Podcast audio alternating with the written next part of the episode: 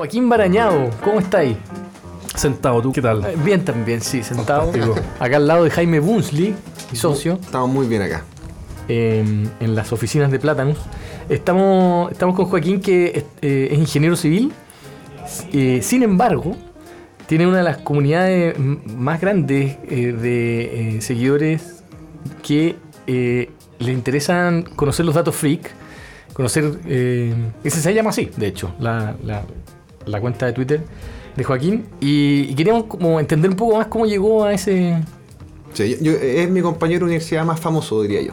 Claro, Como- porque, porque también es- es- escribió un par de libros. Sí. Bueno, vamos. Famosillo de poca monta, yo, yo diría. Mira, Pero, pero entretenido, no sé, como un famoso choro, no sé. Claro, claro. o sea, jamás hubiera imaginado que iba a, a escribir libros, me imagino. nunca lo habría imaginado. Y todo esto, todo esto estuvo muy mediado por la tecnología, fíjate. Bueno, porque, mm, a ver, como bien adelante Agustín, yo entré en ingeniería junto con ustedes dos. Eso fue el momento de la vida eh, que nos juntó al inicio del tercer milenio de nuestra era. Y mm, entonces, primer semestre de universidad, introducción a la programación. Y mm, entonces, que, que, que- sí, para mí fue fan- fantástico, fue lo mejor ramo que me voy a tocar. Pero que- Bueno, bueno, sí, yo- para mí no, no, no lo fue tanto. Yo no Eh, sabía que iba a ser importante para mí. no, bueno, claro, fue terminó, terminó definiendo algo así como definiendo lo que no fue mi vida, porque mm, mira, te voy a contar.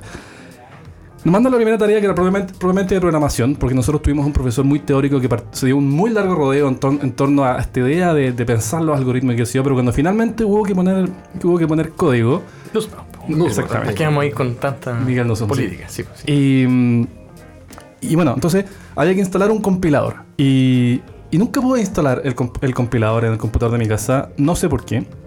Entonces, en lugar de pedir ayuda, estúpidamente yo lo que hice fue, bueno, ya voy a, entonces voy a programar las tareas completas en blogs de notas en mi casa y después voy a llegar a la universidad a correrlos. Y, y- esa es la peor manera de que uno puede... hacía la tarea completa, suponiendo, esperando que funcionara con la absurda esperanza de que, de que estuviese impecable. Y, entonces llegaba y por supuesto que no era así, no funcionaba. Oye, entonces- pero, pero, pero Nussbaum, eh, eh, cuando nos enseñaba al principio, partía con que tenías que escribir cómo sacar plata de un cajero automático, Claro. cuestión así, escribirlo paso a paso. Esa parte a ti te, te gustó entonces. O sea, te, Sí, tú dijiste cómo te hizo sentido, yo, yo decía, oye, la universidad no es tan difícil como decían. No, que era fácil esa parte, ¿verdad? Sí, yo me acuerdo, claro, yo lo que elegí, teníamos que elegir, que elegir el uno. Yo hice cambiar la rueda de un auto. Era Ah, el procedimiento detallado de paso uno, paso dos. Pero bueno, cuando llegaron, cuando llegó el Ah. código, entonces y, y- y fui a la- le eché para adelante con, con- la- el peor método posible. Entonces, los días que había que entregar la tarea eran días terriblemente sufridos en los que yo transpiraba para que esta cosa lograra marchar, no marchaba, era, una- era, era horrendo. Y mm, una vez me acuerdo que una de las compañeras me dijeron, oye, ¿nos prestáis un rato el computador mientras almorzáis? Perfecto. Entonces los paso y lo reiniciaron y perdí, y perdí todo lo que había hecho, porque el computador perdía todo, no, guardaba nada en el disco duro. Y, y no- y fíjate que llegué al final del ramo sin una vez le pasé la tarea a un, un- un compañero completa, Pablo Alfaro, que tenía bastante más habilidades que yo. Le digo, por favor, dime dónde está el error. Y el tipo se pasó, no sé, 40 minutos y me dice ya, la línea 109 y tenía una llave de más. Algo, algo que, o sea, yo de verdad que esa es mi peor habilidad, ese tipo de, de, de preciosismo. Entonces, después de esa experiencia, dije, bueno, nunca más voy a tener nada más que, que, se, que se acerque a esto. Cuando me hablaban de programación avanzada, que era el ramo que venía después, yo decía, o sea, sobre mi cadáver. y, y le fui haciendo el quite toda la carrera a, a ese tipo de, de alternativas. La gente que tomó sistemas digitales, me acuerdo que yo los miraba con cara de, de qué hace esta gente. Bueno, Agustín me acuerdo que en ese momento instaló un foro. Estamos hablando del año, el año 2000 y yo decía... O sea, para mí era equivalente a fusión nuclear, instalar un foro, el o sea, mismo nivel de tecnología y dificultad. Yo era una cosa simplemente prodigiosa que alguien pudiera hacer eso para mí. Y mm, entonces le hice siempre el y terminé siendo hidráulico. Y, y, y sin embargo, en año 2013, en la mitad de la carrera, yo dije, ya, ¿sabéis qué más? Eh, hacer, aprender a hacer páginas web es una disciplina importante para el siglo XXI. Esto ya no va a ser un ramo exigente que me, voy a echar- que me puedo echar, sino que va a ser algo que voy a aprender por la buena onda en mi casa. a tu ritmo. A mi ritmo, claro. Y de nuevo partí con blog de notas, o sea, cómo no hacer las cosas. Y, mm, y entonces el pretexto para desplegar ahí fue un mail que me había mandado hace poco una amiga que decía, Joaquín, esto te va a gustar. Y era un listado de datos freak. Eh, entonces, ese fue el, el pretexto para, para tener algo que mostrar. Y, y bueno, con el tiempo me, me fui olvidando la idea de programar y me terminé concentrando en los No te pero, creo, así pero no fue en un ramo. Sí, partió. No fue un ramo. No. O sea, ya. No, no. Pero, pero fue así como, ya, ¿qué página web hago? Y te mandaron así como, mira, datos freak, qué choro. O sea, bueno, yo siempre. a- mi ¿Cuán- amiga, O ya sabía. Ah, ya. Ya mi había amiga- un gusto. Mi amiga, me- claro, mi amiga me mandó ese mail porque sabía que yo tenía este, este radar y este- este- esta sensibilidad para, bueno, para, para identificar y para retener en la cabeza este, este tipo de, de cosas. Entonces, eh, bueno, y al poco andar entonces me olvidé de, de el objetivo de programar y hoy, en día, bueno, cual- cualquier, cosa- cualquier persona que no haga algo más sofisticado utiliza herramientas prefabricadas que funcionan increíblemente bien, entonces no tiene mucho sentido. pa- y, y, el- y la atención se concentró en, en el, en- en el contenido y no en, en la herramienta. Fuiste, Claro. re- fuiste recopilando en el, en el blog de notas. Claro. Entonces, de a poco, y estaba increíblemente mal hecho porque eran ocho categorías y empecé bueno, a acumular bastantes datos y ponía los nuevos al final. Entonces había que hacer un scroll de una alfombra eh, para ver si había algo nuevo en la página. Eh, sí, bueno, yo puse la, en, está en la, la página web la historia y, y además, además de ser increíblemente mal pensado, es abrumadoramente fea. Entonces también eh, pueden no disfrutar con, con esa visión para tener un poco de pesadilla y cosas de ese tipo. Pero igual eh, tenía una página web en los early 2000 eh, Sí. hecha por ti y que Sí. tenía visitas, me imagino, porque Sí, algo de visitas tenía. Había menos a Google le encantan esas páginas que Sí, son hechas son de HTML, son así, se las come fácil. feliz. Claro, claro. Con, además, la, la, la- era la URL era, era impronunciable porque tenía una cola de chancho. O sea, yo, yo todavía no sé hacer colas de chancho en el teclado. Todavía, cuando no, todavía no me acuerdo y las tengo que copiar de algún lado. Las copié de Eh, ahí. Eh, Bueno, de verdad que sí, de verdad que sí. El, el, el- no sé si el caché, pero la memoria de mi navegador sigue manteniendo. eh, Se ha invertido porque he pasado entre medio cinco computadores, pero esta cosa no sé cómo funciona, si importa, no tengo idea. Pero de verdad que cuando pongo ing.puc y me aparece la, me aparece la cola de chancho. Arañado, Claro. JJ Barana. JJ y, Barana. y ahí, Ah. y ahí mi manera más rápida de sacar la cola de chancho es de ahí. En algún momento, este mismo Pablo Alfaro, que, que, que revisó este, 40 minutos de este código hasta encontrar la llave que sobraba o faltaba, me, me, me manda un mail y me dice: Esto me tomó un minuto. Y, y había- me, me había regalado el datosfreak.tk. Em, es Ah, muy sí, popular en esa época. Que eran gratis. Sí, sí, po. Claro, eran gratis porque eran los dominios que le correspondían a un atolón llamado Tokelau, eh, que es un territorio neozelandés. eh, entonces, bueno, y... Sí. Nada, no voy a decir nada. No, no, o sea, tú- n- créeme que no, no iba a, a dejar pasar la oportunidad de saber por qué Tokelau regalaba sus dominios. Sí, mm, así como Tuvalu llegó a obtener un 6% de su, de su PIB en ventas de dominio.tv. Y después mis primos me regalaron el .cl, eh, lo cual fue tremendamente miope porque los datos freak no, no son, no son de Chile. no son de Chile, claro. Eh, y me tomó mucho tiempo darme cuenta que en realidad esto tenía vocación hispano... Eh, iba a decir Hispanohablante. hispanoamericana. Hispanoparlante, claro. Ah, Ahora, ¿cómo es? Punto Por, punto org, sí. Org. Y, y- pero, ¿y, cuánto duró todo ese proceso desde el 2003 hasta como darte cuenta que estás acumulando ahí un, un pequeño tesoro? Mira, el, yo diría que el, el 2000, bueno, el 2007, o sea, cuatro años después, ya estaba, yo ya había salido de la universidad y otro compañero nuestro, Tristán Riquelme, me dice, mira, esta opción la podemos hacer bien, dice. O sea, el contenido, o sea, me dice, tu página es horrenda, pero, pero el contenido tiene potencial. Y él quería hacer una especie de, mm, no sé si se acuerdan de dig.com, eh, que era lo que Sí. ahora es Reddit. Ujú. Eh, y tenía mucha- entonces tenía este, este criterio que, com- que combinaba re- cuán reciente era el post y cuán votado era el post para decidir qué ponía más arriba y qué ponía más abajo. Es muy parecido a lo que hoy día hace Reddit. Y Sí. mm, entonces hagamos eso. Y entonces nos, nos juntábamos y conversábamos, bueno, qué, qué criterio usar, qué, algoritmo usar para definir qué, queda más arriba y más abajo. La verdad es que no teníamos cero participación, o sea, la gente, na- nadie votaba, no teníamos el volumen necesario para, para que en algún algoritmo funcionara. Entonces, al final simplemente terminamos definiendo por más votos, menos votos y bueno, la cosa no explotó. Entonces, pero la página quedó hecha ya decente con base de datos qué sé yo. Y, y bueno, y así estuvo. Después me di cuenta que había que, que ese criterio era malo porque privilegiaba los datos más antiguos que tenían más tiempo de acumular votos. Entonces al final lo importante en realidad era el promedio de nota, la mejor nota arriba y, mm, y eso... Eso, bueno, eso salió hace cuatro años y ya en ese momento dije, esto funciona bien. Y me fui de viaje y escribí un libro que pensaba que iba a ser solo uno, pero lo pasé también que decidí que termi- terminaría Espérate, ¿y siendo ese libro. escribiste ¿El el libro? 2007? El 2000... No, el, mira, el 2007 fue la- la- el salto a la página web de Tristán con base de datos. Y el 2014, cuando mm, ya la página estaba en régimen hace mucho tiempo, un dato al día. Y ahí fue cuando me fui de viaje, hice un libro pensaba que fuera un paréntesis en mi vida, pero lo pasé tan bien que mientras escuchaba a David Bowie caminando por New York dije, no, esto, mientras me alcancen los ahorros voy a vivir de esto. Y llevo cinco años en eso. Bacán, pero ¿y entre el 2007 y el 2014 qué, qué hacía ahí? Bueno, trabajé tres años y medio en el Congreso, después tuve un rato bien largo viajando. ¿En el Congreso? Sí, trabajé en la Comisión de Medio Ambiente y Comisión de Agricultura y otras cosas en el Congreso. Y mm, después hice un viaje bien, bien largo. Eh, tan largo que mm, también influyó en la decisión posterior del libro, porque me di cuenta en ese viaje que cuando yo, el 2010-2011 tenía tres proyectos web, que era Datos Freak, eh, Wikixplora.com, que es una página web de, de rutas de montaña y de mountain bike. Por lo demás, hoy día mismo cumplimos 10 años. ¿eh? Em, sí, así ¿Con que... Wikixplora? Con Wikixplora, sí. Hoy día, ya, Sí. chuta. Feliz cumpleaños. Gracias. pues. y mm, bueno, y, tenía, y además tenía una página extraordinari- extraordinariamente nerd, que era una página de mercado eléctrico. Era un blog de mercado eléctrico con discusión y con estadística y con cosas. Y, y yo, me- yo notaba que cuando eran ya tipo 6 de la tarde, estaba un poco cansado de ver catedrales y mezquitas y museos y calles y mercados. Y me, me daban- o sea, esperaba con ansias que llegara el momento de ir al cibercafé.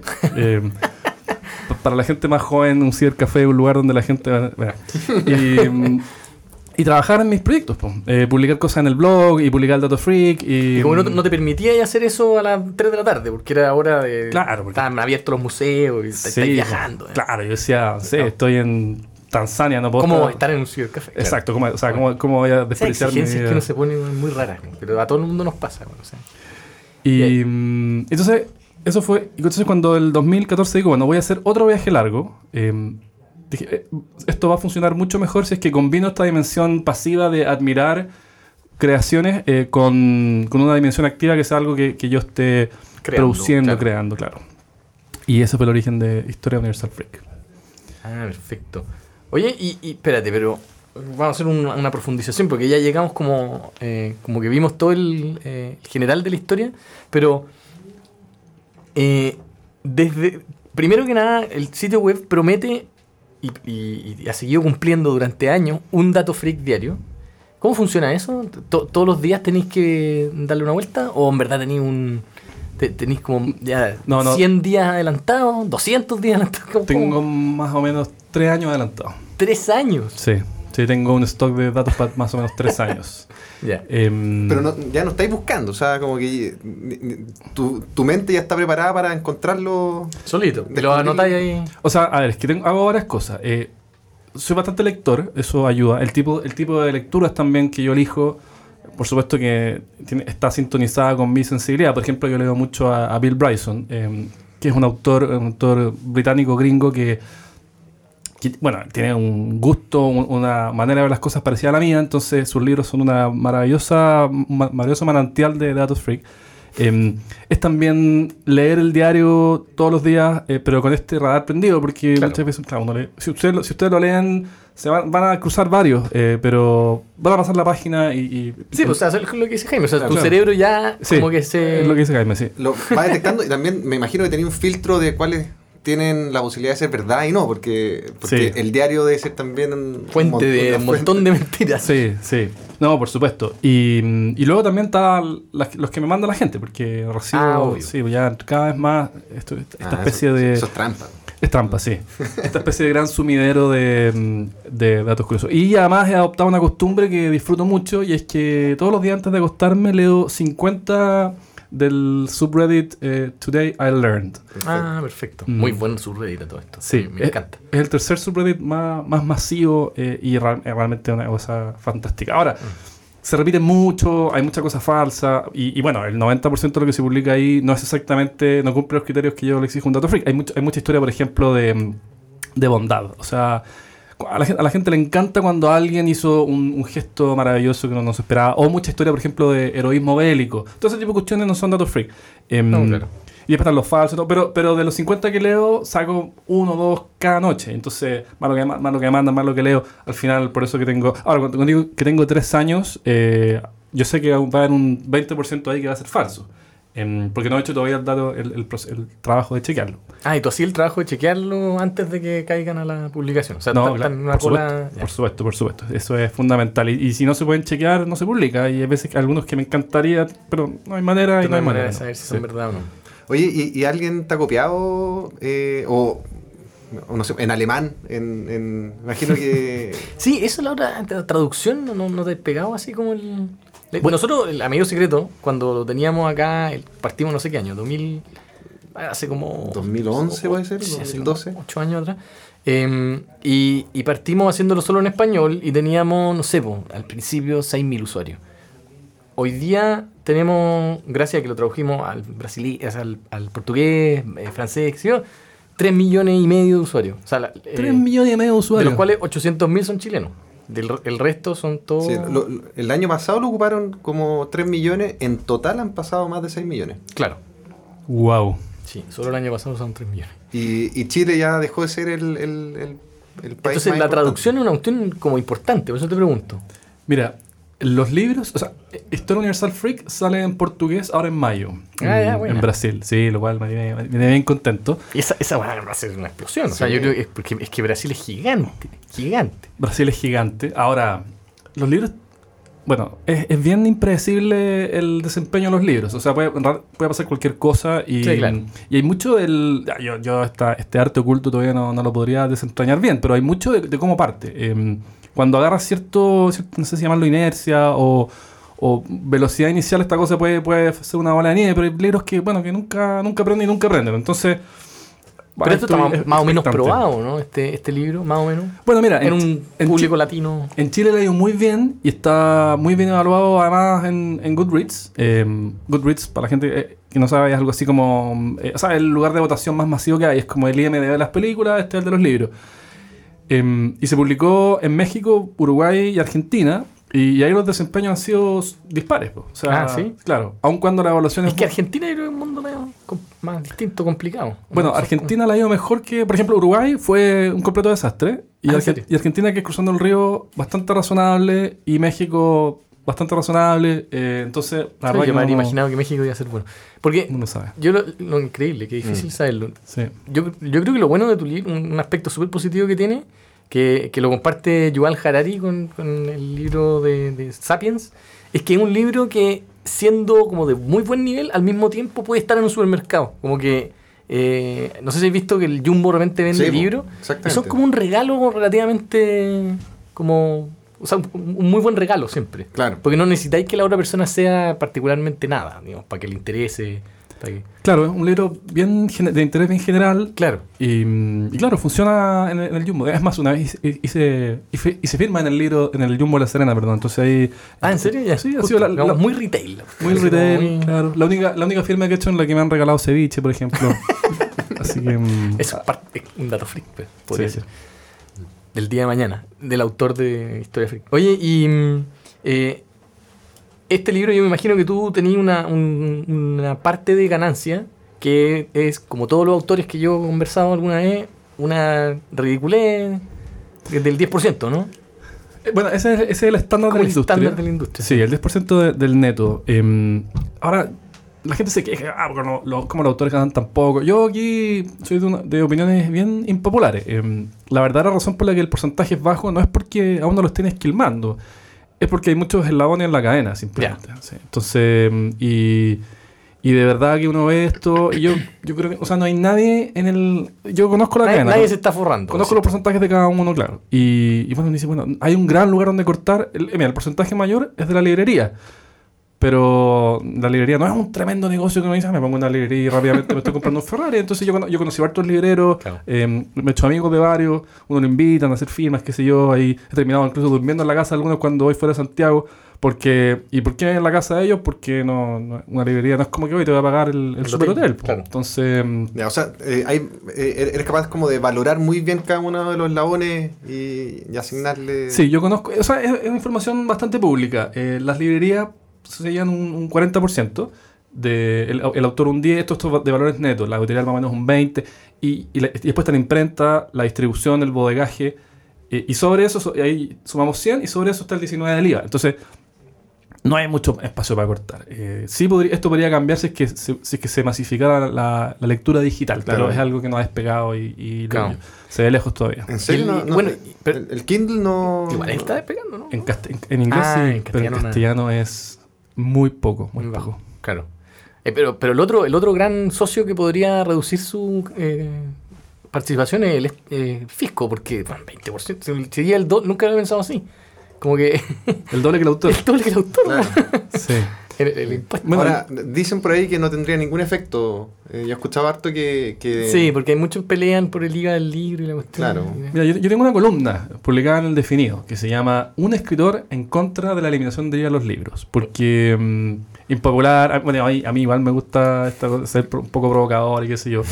Y, mm, pero y esto es súper, eh, estoy siendo súper poco estratégico con lo que a mí me conviene, pero a la vez sincero y, y- y yo creo que responsable, porque a mí como escritor me convendría que se eliminara la IVA de los libros, porque si los- hay gente que dice los precios no bajarían, se lo embolsarían la, La editorial. la editorial, pero bueno, su- bueno eso, eso supondría que el, el mercado no funciona. Yo creo que el mercado más o menos funciona, que hay competencia. Entonces, si es que la editorial dice, ah, fantástico, eliminaron el 19%, así que ahora me lo, me lo englobo todo yo, pero la, la del lado resulta que decide bajarlo un poco, entonces, bueno, genera un diferencial que la gente lo va a preferir. Y la cosa funciona así, sí. Oye, sí, por eso que el, el agua, o sea, no, mal ejemplo el agua, pero por eso que el pan vale 900 pesos el kilo. Entonces, sí bajarían los precios. Eh, ahora, ¿cuán, cuán elástico, cuán elástica es la demanda para un 19%? No sé.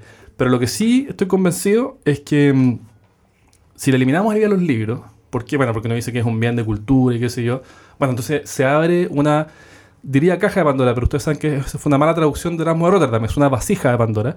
Y entonces, bueno, ¿por qué no entonces para los implementos de deporte? ¿Por qué no para la comida saludable? ¿Por qué no para la educación? ¿Para los fármacos? Para, o sea, y, y tenemos que empezar a hacer un catálogo de todas las cosas que alguien, un sabio, tiene que decidir que son socialmente beneficiosas. Y yo creo que eso es un, cami- un camino sin fondo. Incluso dentro de los libros, teníamos que decir, bueno, ya, entonces queremos que el porno eh, no tenga IVA. Eh, ya, bueno, ya empecemos, ya, entonces empecemos libros que sí, libros que no, y alguien tiene que decir los libros que son buenos y los libros que no son buenos. Y yo- es un camino intransitable, creo yo. Muy buen argumento. A mí me convence absolutamente tu argumento. Porque creo que ojalá se navegara en los impuestos en general en ese en el otro sentido, digamos. Porque lo que ha ido pasando con la generalidad de los impuestos es que se complejizan cada Pero, vez más. eh, bueno, y, y claro, y todas las reformas y, y Están cada vez más enredados. tema tributario, y, eh, claro, y al final eh, Ojalá fuera un solo impuesto para todo el mundo, así plano, ¡ah! listo. O, no sé, una Sí, sola regla. Y, y además, bueno, y de hecho, de, de nuevo a mí no me conviene, me pueden eh, colgar y seguir las, las tonteras que estoy diciendo por radio, pero la verdad que si uno quiere, o sea, si, si uno quiere leer y, y tiene poca plata, alternativas hay. O sea, el bibliometro funciona súper bien, está en no sé cuántas estaciones de metro, hay un montón de bibliotecas Bueno, hay otros autores que dicen piratenme, ¿cachai? No sé, eso es un poco menos políticamente correcto incluso. Eso sí, no, ahí no, no, Ahí no entraría ya en no, no, yo no, no Pero yo he porque- escuchado, yo he escuchado que hay que decir, bueno, piratea, me encanta. Ya, bueno, no, ahí no estoy de acuerdo. Pero, claro, porque la gente que puede pagar eh, esta cuestión 11.900 pesos por un libro y quiere tenerlo en su casa y en su librero, porque además que los libros, y en parte por eso no pegan los libros digitales, son como trofeos de casa, ¿cierto? O sea, la gente tiene después el lomo en su, en su librero y mira estos los libros que leí y cuando invita a alguien, no, a ver las lecturas de este señor. Lectura. yo los regalo. Bueno, Eh, no, no me gustan esos trofeos en mi casa. Ah, ¿no? Medio minimalista tu actitud. ¿Y por- el- ¿En serio? ¿Y los regaláis? ¿Los, de- los dejo acá en la oficina? Ah, mira. Por eso tenemos trofeos de lectura. Sí. Cachado. Yo, yo una, vez, una vez hice, o sea, yo los conservo, pero una vez hay un libro que dije, no, esto de verdad nunca lo voy a leer, y hice un acto de anti-vandalismo, y me colé en un hostal cerca de mi casa, de gringos. Y dije, lo "Ah, regalaste". Miraba para el lado, y, y y cuando, no, y claro, y cuando nadie me estaba mirando, pues, lo metí en el librero. Porque, ¿sabes por qué? Porque, porque me da lata entrar con la... Mira, es que te gustó, yo tengo este libro, ah, déjame conversar con el administrador. Me dio lata Claro. en- entrar a la conversación, entonces hice un acto anti-vandálico. Pero... em, Casi artístico, diría yo. Sí, casi, casi artístico. Em, entonces, los libros, em, está este trofeo de casa y, y la gente en su mayoría quiere comprarlos. Eh, que, quienes lo quieren leer en su mayoría los quieren comprar. Pero para la minoría que solamente lo quiere leer como una cosa más parcial, streaming, el equivalente de las películas, las bibliotecas funcionan súper bien, están súper bien eh, distribuidas por la ciudad. En casi todas las ciudades hay. O sea, mira, yo me he pegado tarde en la librería de, perdón, en la biblioteca pública de Porvenir, eh, en Tierra del Fuego, en la biblioteca pública de, de Tortel, una caleta de, de 400 habitantes, no tengo idea. O sea, están en todos lados. Y, y hay, en cada una de ellos, de ellas, hay más libros de los que uno puede procesar en su vida. Entonces, Mm. posibilidad de, de- Jamás está la biblioteca pública digital, Em, no, la verdad que hay, muchas opciones. Na- Nadie puede decir, no, yo no leo porque los libros son muy caros. Puede decir, no poseo libros porque son muy caros, pero no, no leo. Claro, verdad. Sí, porque además podéis- o sea, te pueden prestar un libro. Así que, ¿quién me presta un libro? Sí, Eh, hay muchas muchas hay, muchas alternativas.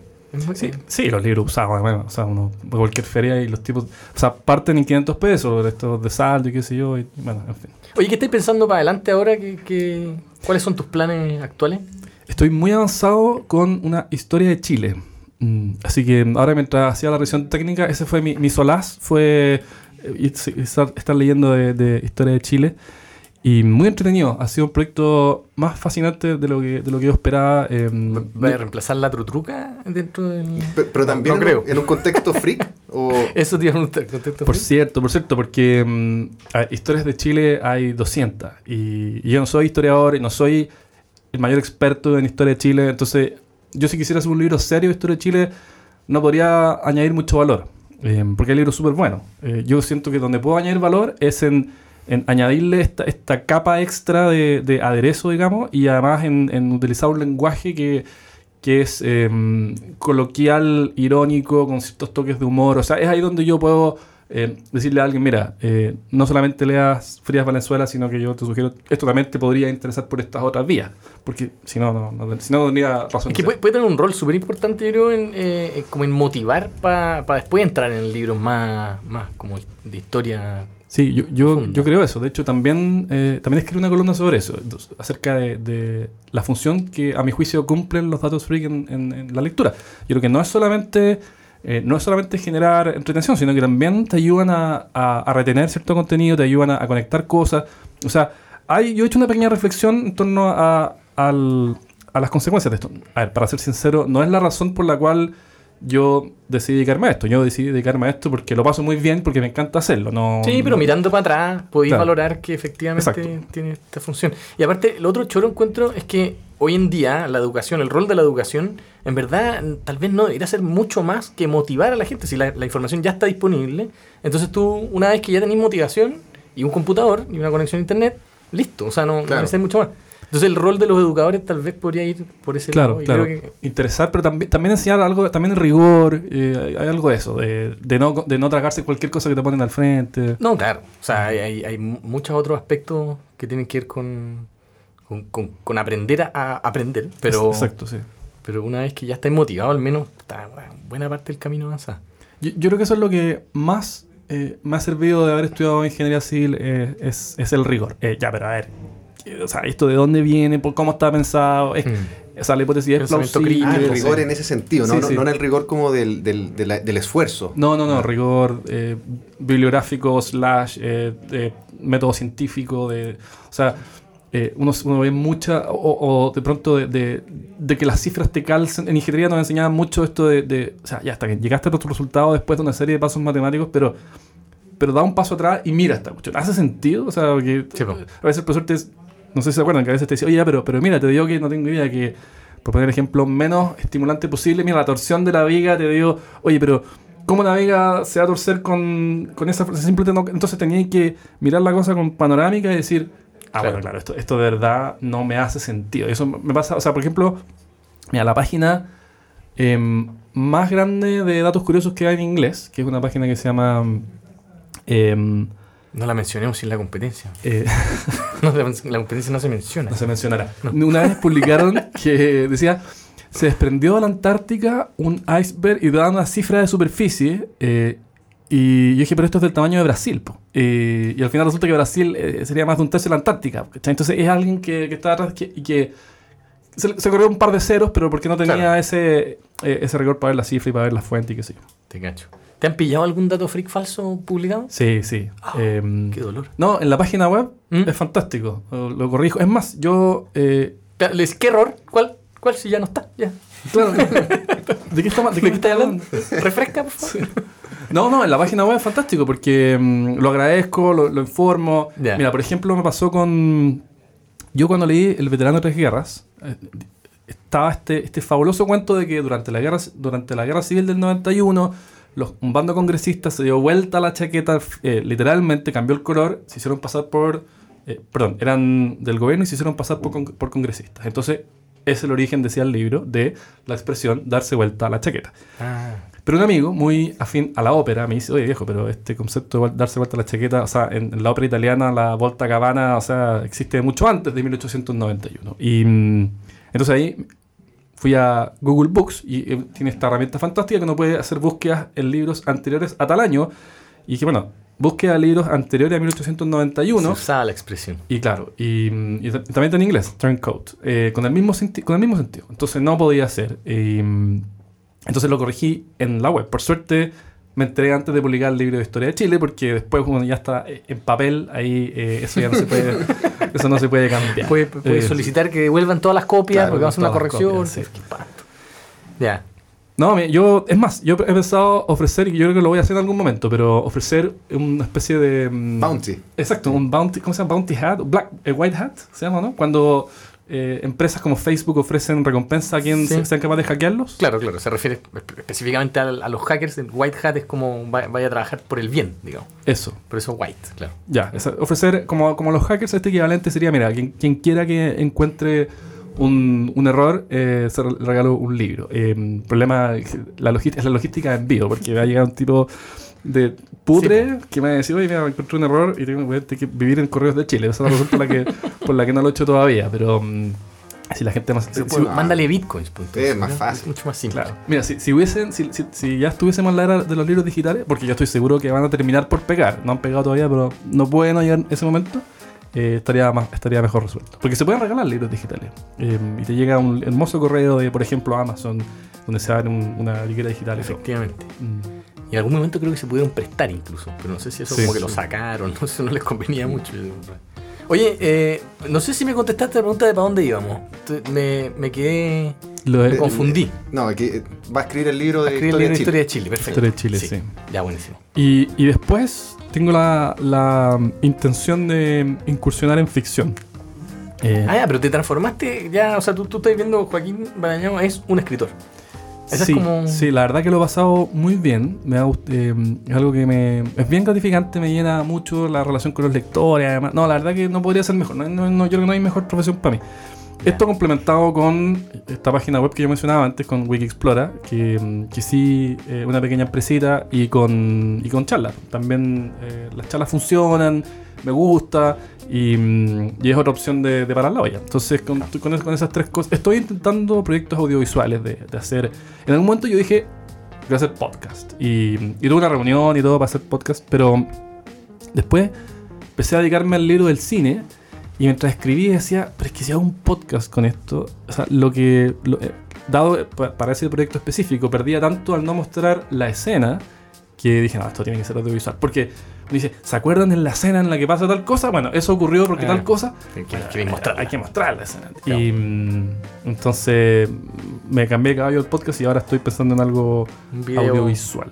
Perfecto. Mm. Pero llevo ya, bueno, llevo 14 meses con, trabajando con una empresa, todavía no, todavía no logramos salir al, al aire con algo, pero creo yo que tarde o temprano va a terminar por resultar. No, sí. O sea, yo te- tus tiempos pueden ser largos, pero yo te, te creo que llegáis ahí al, al, al Sí, objetivo. Así que que, choro. bacán. Ya, po.